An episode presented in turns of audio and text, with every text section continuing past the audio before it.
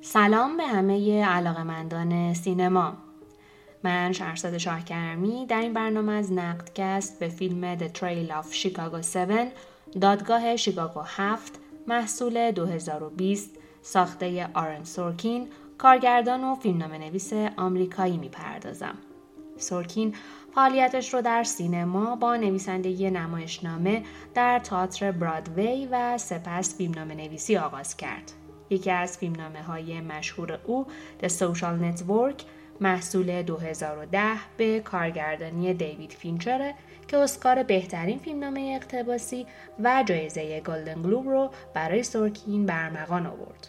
اون اولین فیلم خودش رو در سال 2017 به نام مالیز گیم ساخت و دادگاه شیکاگو هفت دومین فیلم اون در آستانه 60 سالگیه.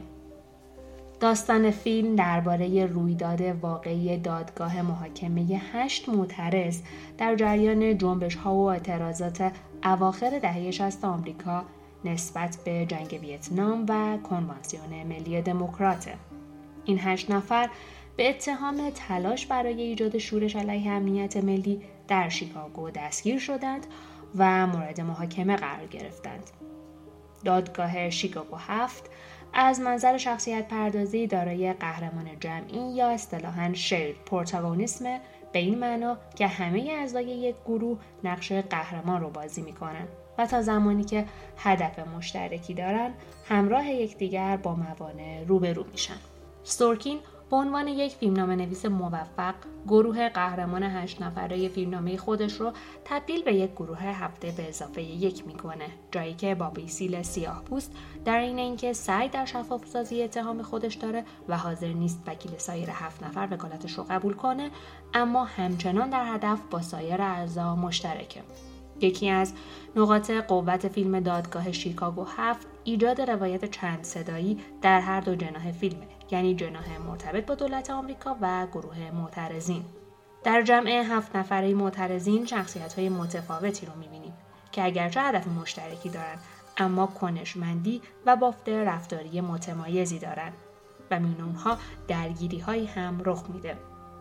در بین این هفت نفر هافمن و روبین دو جوان هیپی و موزیسین هستند که لحظات کمیکی رو در فیلم ایجاد می‌کنند تشابه نام فامیل هافمن و قاضی دادگاه و تکرار اون در دیالوگ ها و اصرار قاضی برای تاکید بر این تشابه صرف زیر متن تأثیر گذاری رو به فیلم اضافه می‌کنه.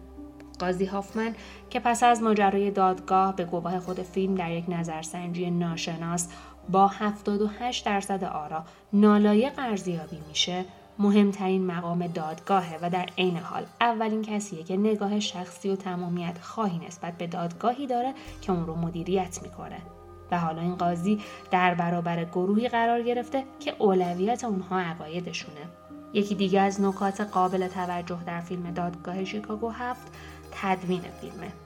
استفاده از نماهای آرشیوی و سیاه و سفید مستند از وقایع سال 1968 در شیکاگو در کنار روایت داستانی و رنگی فیلم اتمسفر تاثیرگذاری رو در اون ایجاد کرده یکی از فصلهای تاثیرگذار فیلم از منظر تدوین موازی فصل خارج کردن بابی از سالن دادگاه و شکنجه اون در اتاق مجاوره که با ضرباهنگی مناسب به نماهای داخل سالن دادگاه قطع میشه.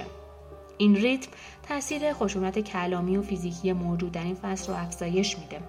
نمای این سرتی از زنجیری که به پای بابی قفل میشه با یک پیوند صوتی به نمای پاره کردن برگه کاغذ توسط یکی از اعضای گروه قطع میشه. برگه ای که نشانه از اعتراض خاموش اعضای گروه در برابر اقدام خشونتبار دادگاه و قاضی هافمن نسبت به بابیه. تماشای دادگاه شیکاگو هفت در این روزها می‌تونه حس و حال متفاوتتری رو ایجاد کنه این فیلم نمایش بیواسطه گروه معترضیه که اولین خواسته اونها اجازه یک راهپیمایی معترضانه نسبت به سیاست های جنگ طلبانه کشورشونه. اونها خواهان فرصتی برای بیان عقایدشون و رسوندن صداشون به جهان هستند. خواسته ای که حق طبیعی شهروندان یک جامعه دموکراته. اما شوربختانه در زیر سایه شوم دیکتاتوری و سیاست های تمامیت خواهانه دولت های سراسر دنیا نادیده انگاشته میشه.